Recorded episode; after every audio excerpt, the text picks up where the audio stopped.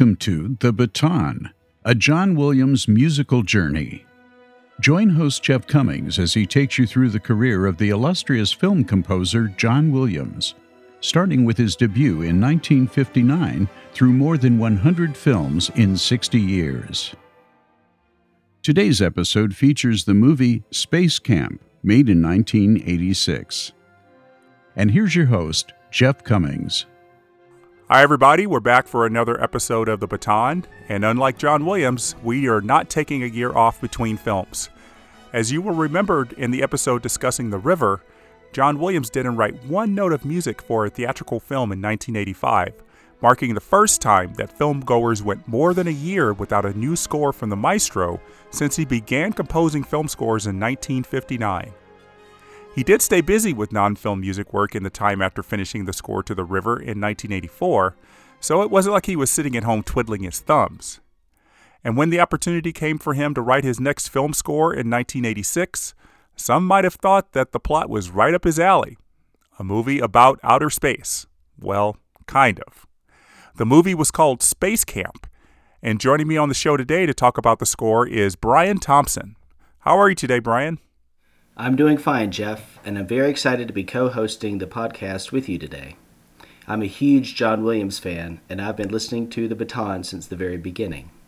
John Williams' music for Space Camp is a personal favorite of mine, and I feel one of his hidden gems from the 1980s. Brian, how about telling the listeners about yourself? Certainly. I want to start by saying that I'm not a professional musician or music teacher, so don't expect any elaborate piano demonstrations from me. I have a PhD in chemistry and work as a research scientist for a small pharmaceutical company in North Carolina. I did play the trombone in middle school, high school, and college in both marching and concert bands, but I haven't touched it since. I have been interested in music for most of my life, and that is almost certainly due to a love for film music from an early age.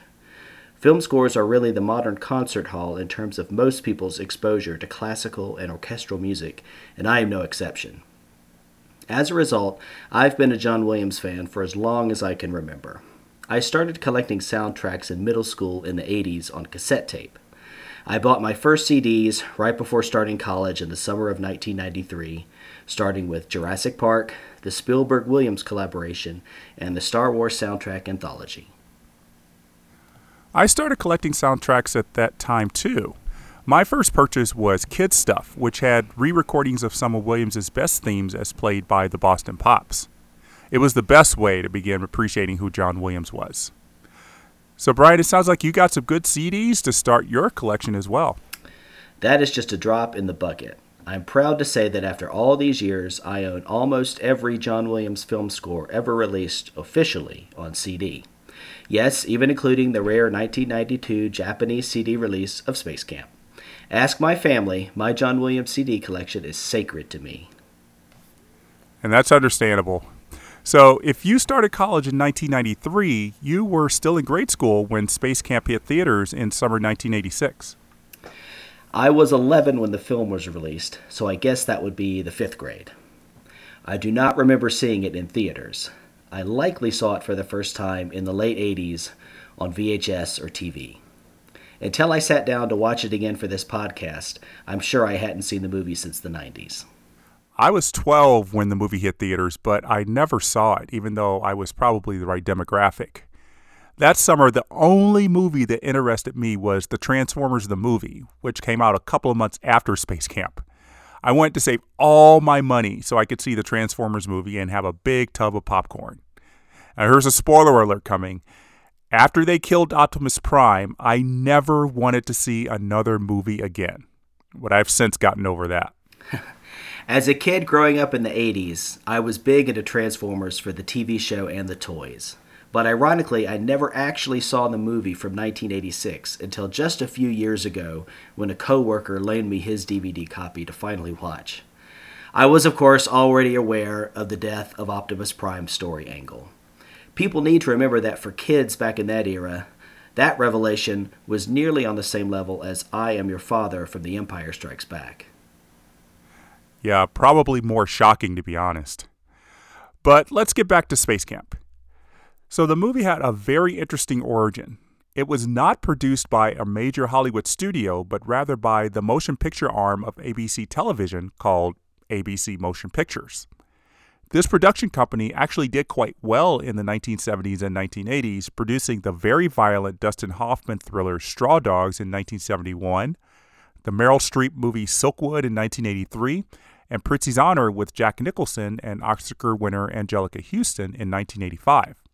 And most notably, ABC Motion Pictures was responsible for the 1972 film version of Cabaret. Space Camp has the fingerprints of many TV people all over it.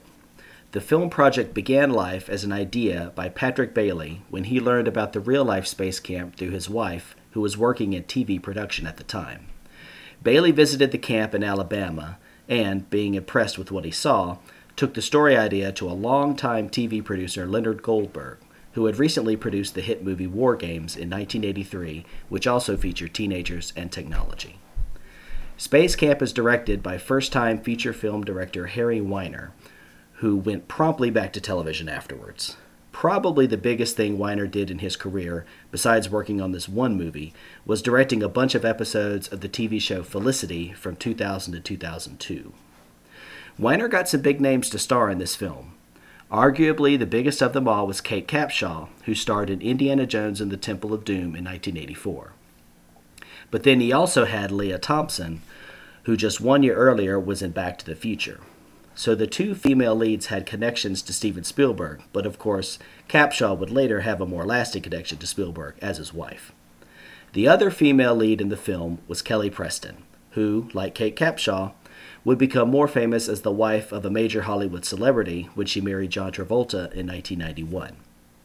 One of the male actors got seen in a bigger movie at that time.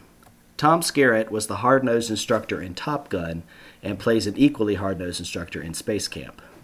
And in an early role was veteran TV actor Terry O'Quinn about 20 years before he would become famous as John Locke on the TV show Lost. And of course, we have to mention Leaf Phoenix, who would go on to become more famous when he changed his name to Joaquin Phoenix. Leaf was the younger brother of River Phoenix and part of an acting family. Leaf had been acting since he was eight, but made his big screen debut in Space Camp at 11 years old. The film used the real Space Camp facility in Huntsville, Alabama for scenes that took place there. The launch pad with the space shuttle that we see in the film was the actual one at Cape Canaveral, Florida. Filming finished in fall of 1985, and the movie was going to come out as a spring 1986 release. And then the real life Space Shuttle Challenger exploded in January 1986. The producers had two options one, put the film into theaters later in the year and cross their fingers, or two, put it into a vault and never let it see the light of day. They chose the first option, putting the film out in June. I remember being in my school's auditorium watching with hundreds of others when the Challenger exploded. It still freaks me out. And the scene in the movie when the kids mess up in a simulator and it tells them there are no survivors, that gave me chills. And with that reaction over 30 years after the tragedy, you can imagine the bind the filmmakers were in at the time in early 1986. Since the movie was going to get a theatrical release, the producers went to 20th Century Fox music department head Lionel Newman for suggestions on who to hire as the composer. And Newman's first name was the logical one John Williams. And it couldn't have come at a better time. When Newman approached Williams about working on the project, Williams had been told to stop work on a live action movie musical about Peter Pan with Spielberg. That project had been in the works while Spielberg was working on The Color Purple, and Williams was working with lyricist Leslie Bricusse on creating some songs to use in the film. Once Spielberg decided to drop out of the Peter Pan film in 1985, Williams put aside the music he wrote, but would come back to it in only a couple of years. And from what I understand, Spielberg was gung ho on making this Peter Pan movie with the release date sometime in 1987 or 1988. He asked Williams and Bricusse to put their songwriting skills on hyperdrive since the songs were to help flesh out the somewhat flimsy script at the time. The plot at the time doesn't really follow what we would finally see on the screen in Hook in 1991, but it was going to be significant in that it was Williams's first foray into creating an original musical from his own music instead of others as he did in the 1960s and 1970s.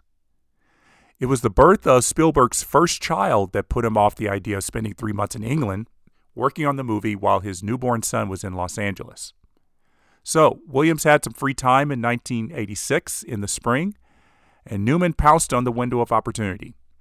Remember that Williams had his commitments to the Boston Pops Orchestra every summer, so he had to get his work done on this score by late April. So he got to writing the score so he could have it recorded by early April 1986. What stands out for me in Williams's compositions for Space Camp, Brian, is the lack of a theme for any of the characters.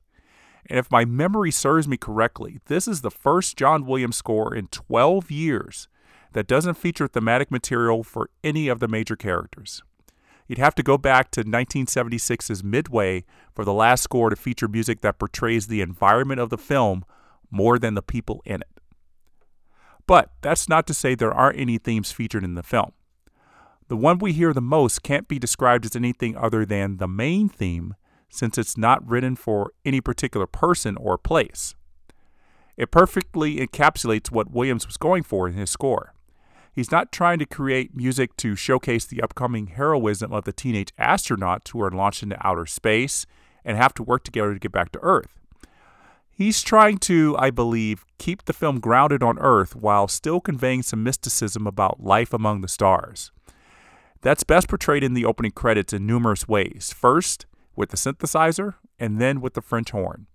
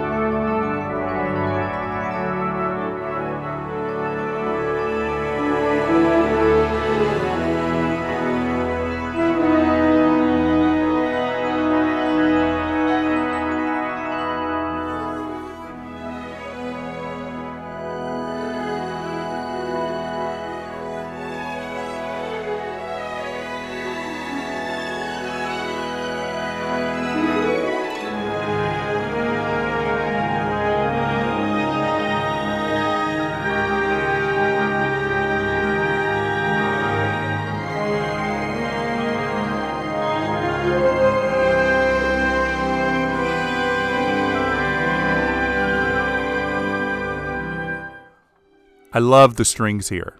It gives a sense of flight.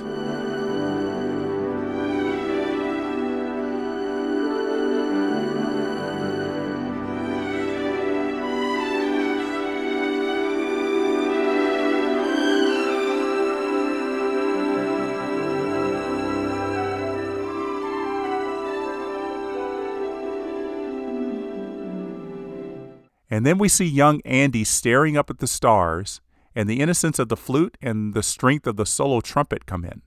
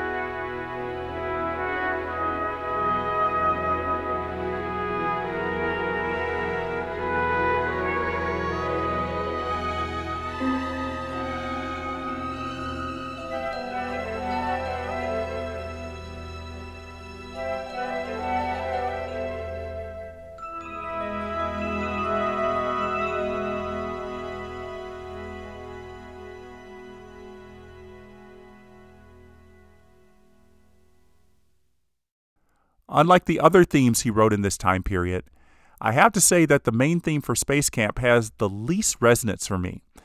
It's not trying to be an instantly recognizable theme, so it took a while for me to pick it out as I was watching the film, and later when I listened to it on the soundtrack album.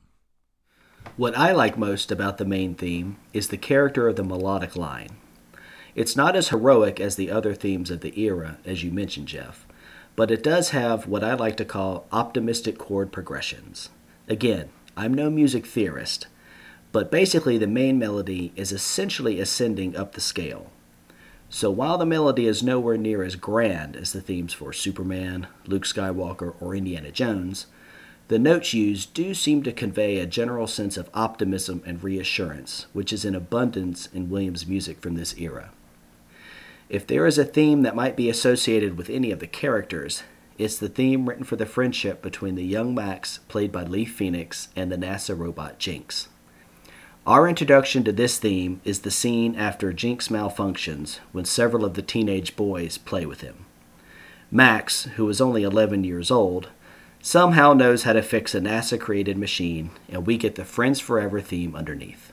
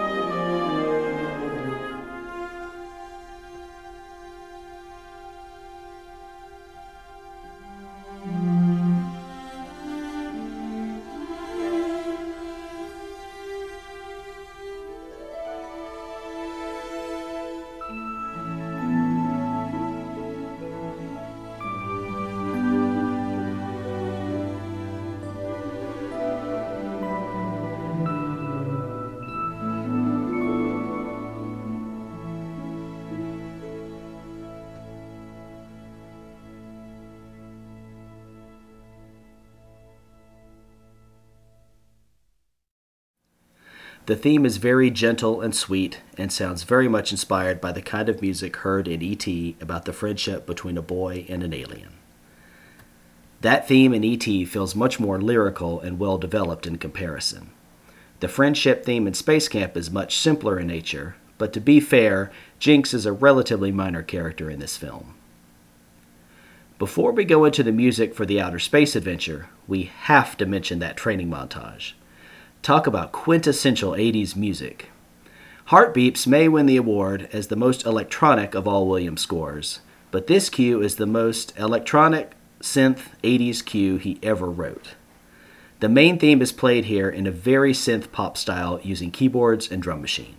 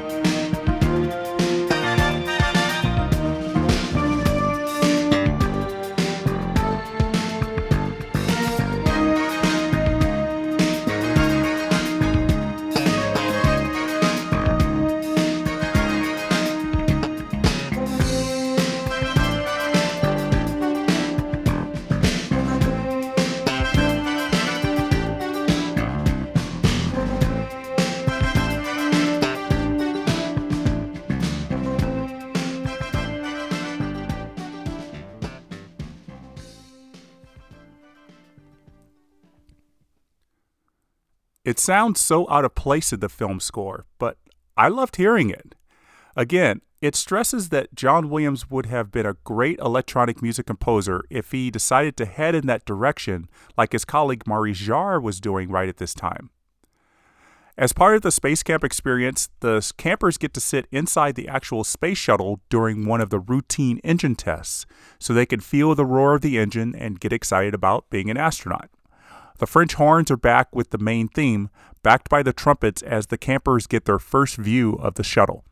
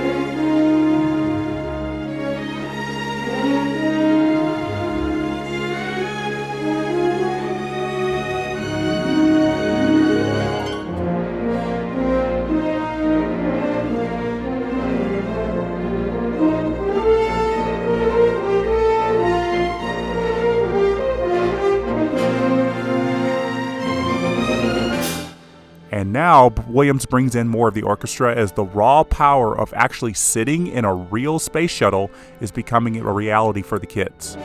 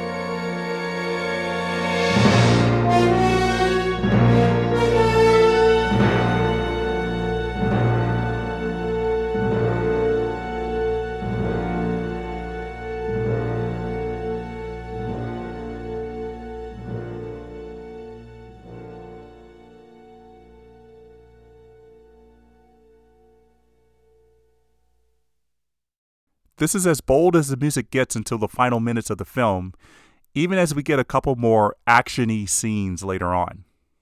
Yes, let's talk about those two action scenes.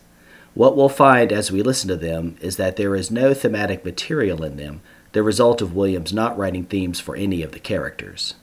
Our first scene of tension takes place after young Max takes a spacewalk out to help Kate Capshaw's character Andy retrieve an oxygen tank from a space station still being constructed. Max is small enough to reach the oxygen tanks, and as he struggles to get the second tank free from the space station, he breaks loose from the structure and can't get back because he doesn't have a jetpack. Andy goes to rescue him, and the music we hear has some tense writing, primarily in the strings.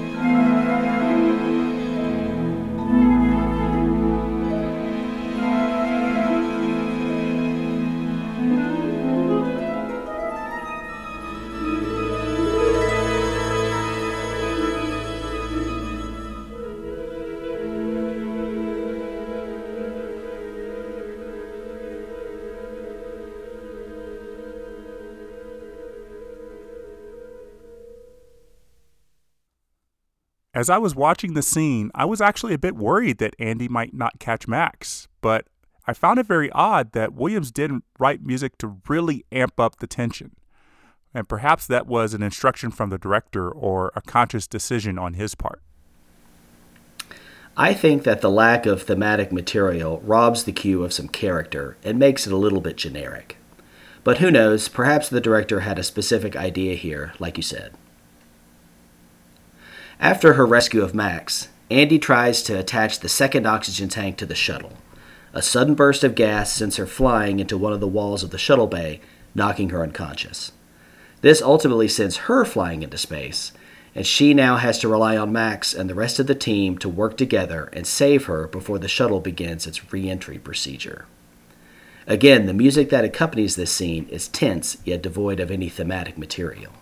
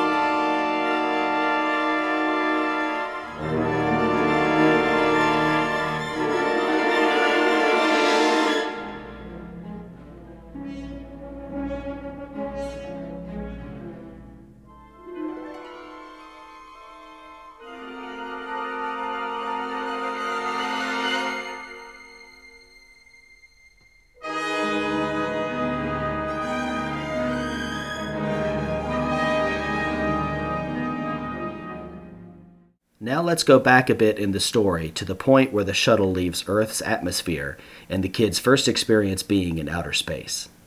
At this point, Williams introduces what I refer to as the weightlessness theme on the high strings. The music has a playful tone early on as the kids float around in the cabin, then takes on a more grand and majestic sense as they first see Earth from orbit through the shuttle windows.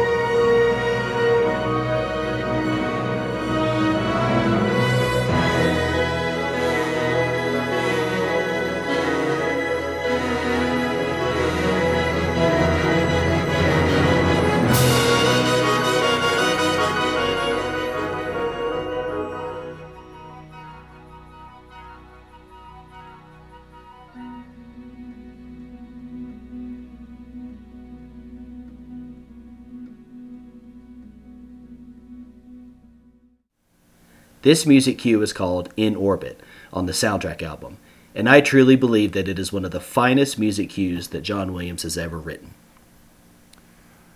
Well, Brian, that's a bold statement. Why do you think it's one of his best? John Williams has actually managed to somehow capture the sound of zero gravity with that beautiful string line.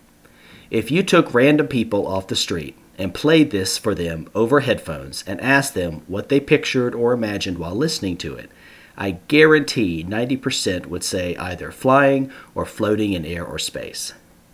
I also love the way he effortlessly moves between the main and weightlessness themes in the latter half of the cue. To my ears, this is not unlike the way John Williams weaves Luke's theme, Yoda's theme, and the Force theme together in the Dagobah cues for The Empire Strikes Back. Add in the glorious French horn counter melody and the triumphant brass conclusion, and you have a legendary cue. And perhaps it's a good thing that I'm not a composer because I might have thought about putting a female choir in there. But that may be my mind hearing similar music written by James Horner for Apollo 13 about 10 years later. Well, now let's move to the end of the film.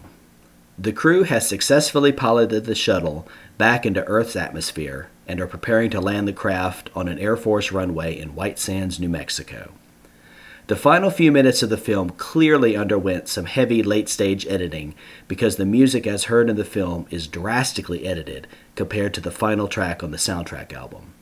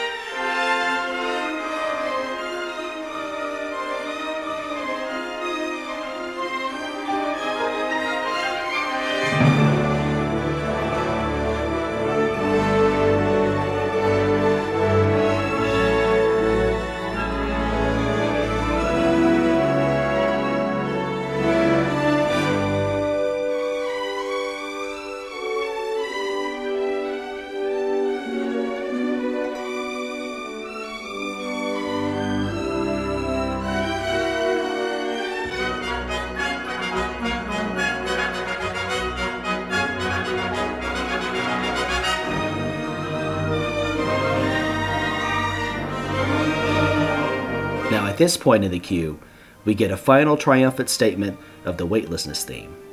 Most of the music from this point until almost the end of the cue is edited out of the final film, with the music as heard in the film being edited almost measure by measure.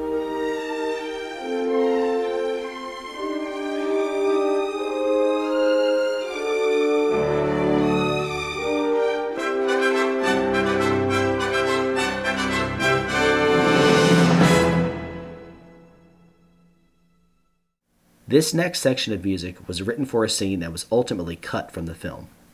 In it, a young boy sitting on the roof of his home sees the shuttle flying through the night sky. This scene was clearly meant to bookend the opening scene of the film with young Andy, with the music here written in a similar style using a solo trumpet.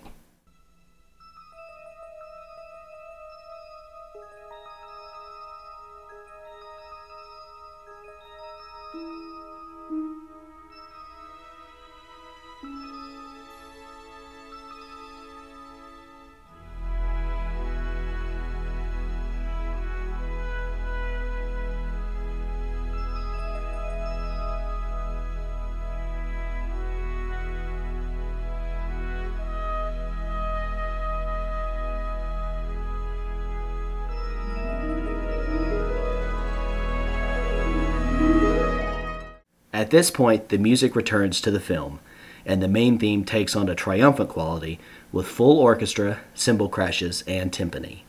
This happens as the shuttle successfully touches ground back on Earth.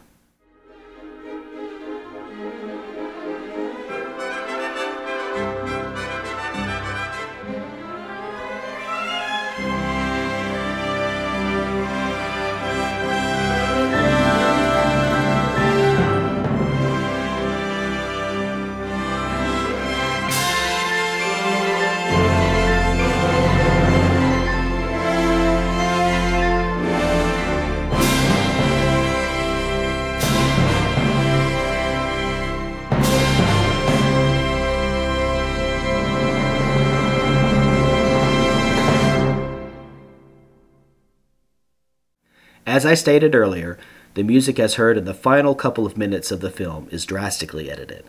The unedited cue, as heard in the final track on the soundtrack album, flows much more organically and is a much more satisfying listening experience. I don't think the music editing is terrible because you can't really hear the cuts as much as you can in Return of the Jedi or Temple of Doom.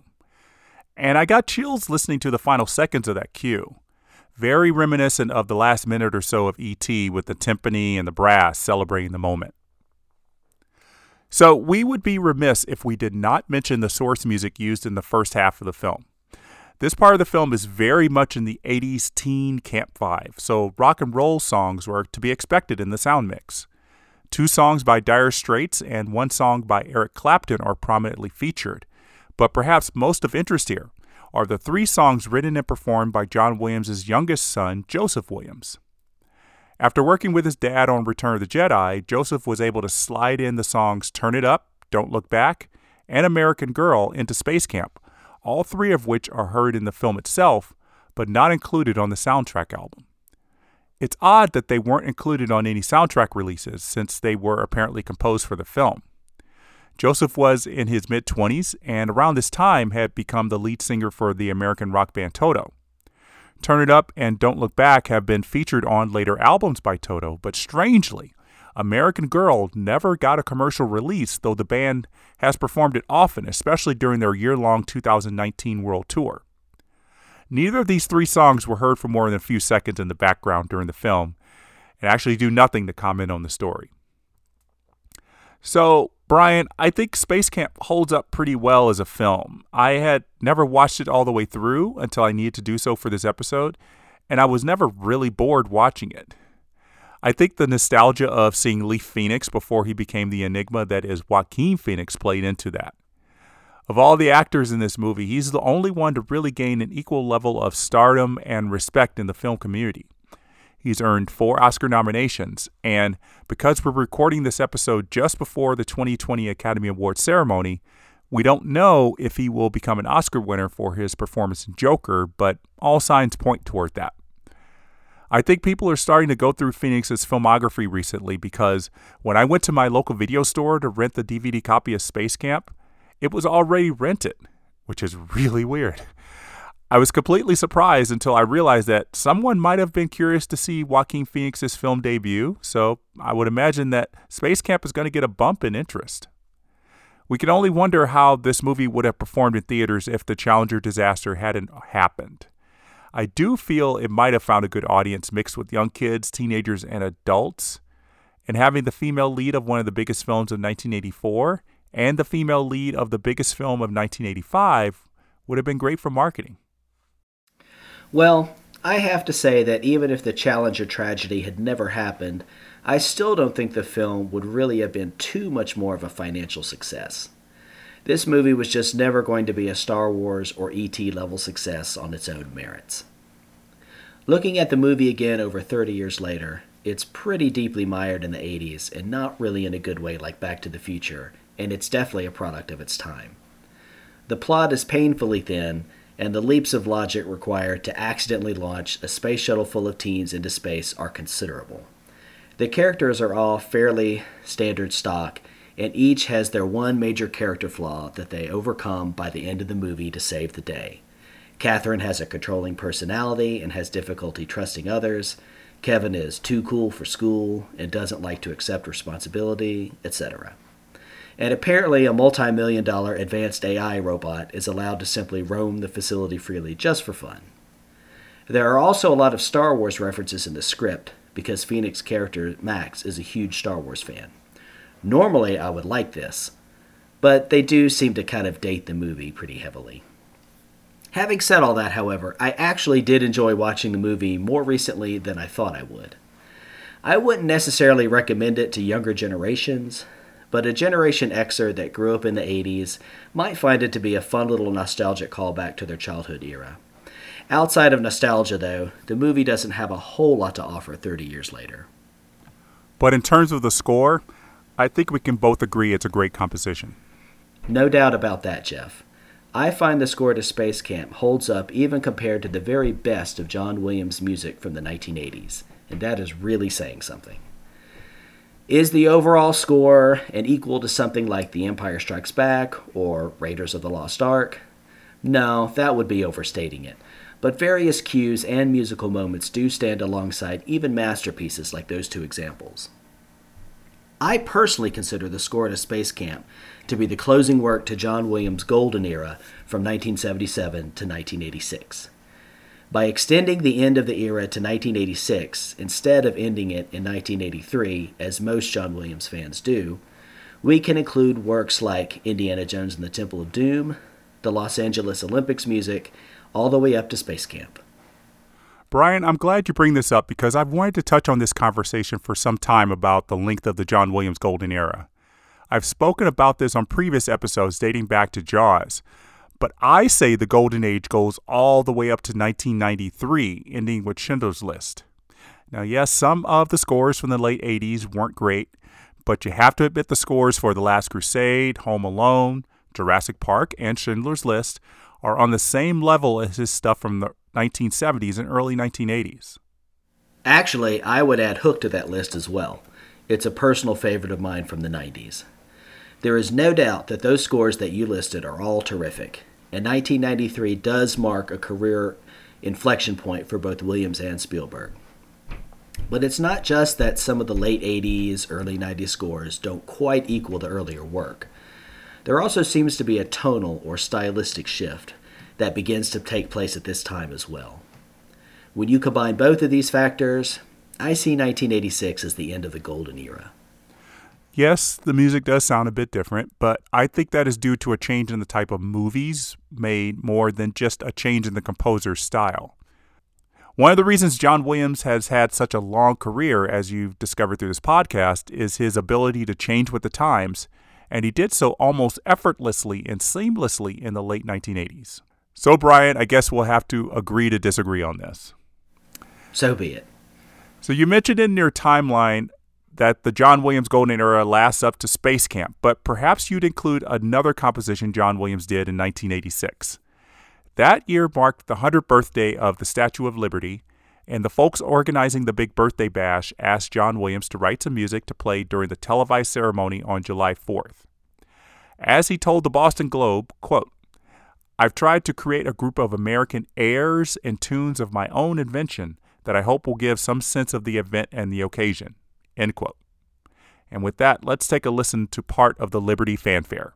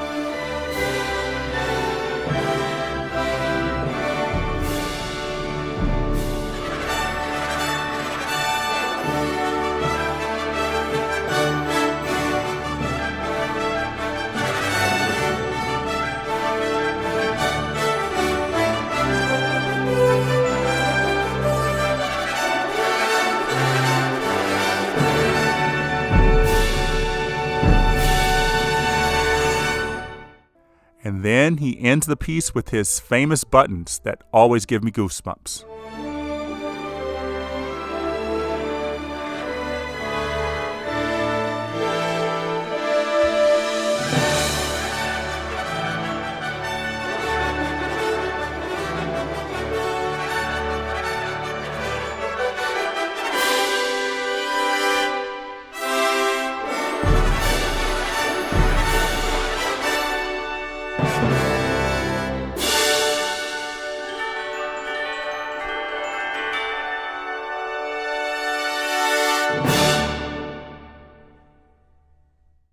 A bit more brass than I would have expected for music written for a female character, but it does have the requisite woodwinds and strings to make up for that. So Williams was asked to write another fanfare that summer, this time for the anniversary of Texas's Declaration of Independence. It was called Celebration Fanfare. And unless you attended the September 1986 Houston Symphony Orchestra concert, or one of two Boston Pop concerts in 1987, chances are you've never heard it. The Celebration fanfare never got a commercial release, and so we're only left to wonder what it would have sounded like. Actually, I had never even heard of Celebration fanfare until now, so I'm definitely curious about that work. And Jeff, you have successfully convinced me that Liberty fanfare is golden age material indeed. My work here is done. So it does sound like the music of that time, of course. So I'm really glad you're adding it to your list. So John Williams wrapped up 1986 by starting work on a couple other small commission pieces before getting back into film scoring almost a year after wrapping up his work for Space Camp. This next film project would be a major retooling of the novel The Witches of Eastwick, a dark comedy that would bring Williams back into great character thematic writing and provide us with one of my favorite scores.